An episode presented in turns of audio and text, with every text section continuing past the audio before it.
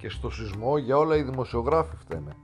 Δεν πάνε να μαλώνουν οι σεισμολόγοι και οι γεωλόγοι μεταξύ τους, γιατί το έχουμε δει πολλές φορές στο συγκεκριμένο έργο. Δεν πάει να λέει ο καθένας το μακρύ του και το κοντό του. Οι δημοσιογράφοι φταίνει για όλα. Και για τον κορονοϊό και για τα πάντα σε αυτή τη χώρα. Για κάθε νόσο υπάρχει ένας δημοσιογράφος. Το θέμα είναι ότι όσοι πιάνουν ένα μικρόφωνο ή βγαίνουν στο γυαλί ή γράφουν, δεν πάει να πει ότι είναι και δημοσιογράφοι. Και το κακό σε αυτή τη χώρα είναι ότι δεν τους ξεχωρίζουν ορισμένοι. Μάλλον είναι περισσότεροι. Βέβαια στην εποχή της πανδημίας έχουν βρει άλλα θύματα τώρα και φυσικά είναι οι λογιστές. Είπαμε θα μιλήσουμε για τα λογιστικά γραφεία, τα οποία μόνο λογιστικά γραφεία δεν είναι πλέον. Περισσότερο προς ιδιωτικά και την να κλείνουν. Ό,τι χρειάζεται ο καθένας κατευθείαν στο λογιστή και όχι με δική του πρωτοβουλία. Πηγαίνει για παράδειγμα σε μια δημόσια υπηρεσία, στο ΝΕΟΠΗ, στο πρώην ΙΚΑ, ΝΙΝΕΦΚΑ κτλ. Όχι κύριε, δεν δεχόμαστε κόσμο, θα απευθυνθείτε στο λογιστή σας. Επισήμως δεν το παραδέχονται, ωστόσο αυτή είναι η πάγια τακτική πλέον. Λες και ο κορονοϊός κολλάει στις δημόσιες υπηρεσίες και δεν κολλάει στα λογιστικά γραφεία.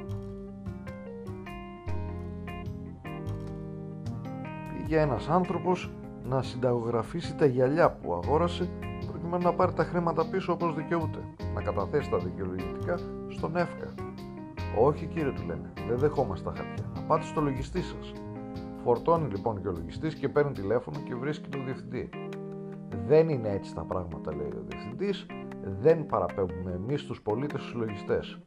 Ήρθε όμως ένας στο λογιστικό γραφείο, ήρθε και δεύτερος, ήρθε και τρίτος και είπαν όλοι ακριβώς το ίδιο.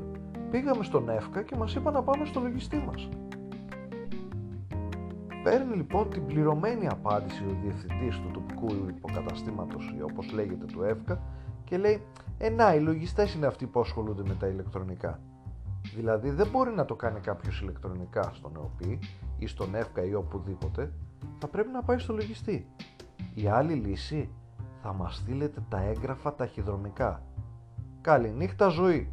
Τα ελληνικά ταχυδρομεία δεν λειτουργούν με τίποτα. Και μην μιλήσουμε για ηλεκτρονική διακυβέρνηση, γιατί αυτά που έχει κάνει ο κύριος Πιερακάκης είναι σταγόνα στον ωκεανό αυτών που έπρεπε να έχουν γίνει. Κυριολεκτικά τα πράγματα είναι αστεία. Δεν είναι αυτό ηλεκτρονική διακυβέρνηση. Και στην τελική, δεν θυμάμαι το κράτος ποτέ να προσφέρει κάποιο επίδομα ή κάποια ενίσχυση ή κάποιο κίνητρο, ρε αδερφέ, για να αγοράσει κάποιος υπολογιστή, να αγοράσει ένα κινητό, να αγοράσει ένα τάμπλετ. Αλλά κατά τα άλλα έχουμε ηλεκτρονική διακυβέρνηση. Και αυτός ο εξοπλισμός δεν είναι φθηνός. Το μόνο που έγινε να βεβαιώνεται ηλεκτρονικά το γνήσιο της υπογραφής, το γνήσιο φωτοαντίγραφο, όπως θέλετε πείτε το. Για να μην πούμε από τον περασμένο Μάρτιο, ένα χρόνο τώρα, πόσες αλλαγές έχουν γίνει σε νομοθετήματα, πόσες υπουργικές αποφάσεις έχουν υπάρξει, πόσα έκτακτα μέτρα χωρίς να υπάρξει καμία οργάνωση έχουν έρθει στο προσκήνιο. Και όλα αυτά πρέπει να τα κάνουν οι λογιστές. Δεν γίνεται όμως έτσι δουλειά. Μόνιμη ατάκα πλέον στα χείλη του λογιστών είναι ότι αποτελούν άμυστους υπαλλήλους του ελληνικού κράτους και δεν έχουν και άδικο εδώ που τα λέμε. Αλλά είμαστε κι εμείς απίθαρχος λαός. Του λέει το αλλού ο λογιστής. Εάν βγάλεις τους εργαζόμενους σε αναστολή, δεν μπορείς να τους έχεις μέσα στο κατάστημα για να δουλεύουν. Ναι, ναι αυτός. Και πηγαίνει ένας ωραιότατος έλεγχος.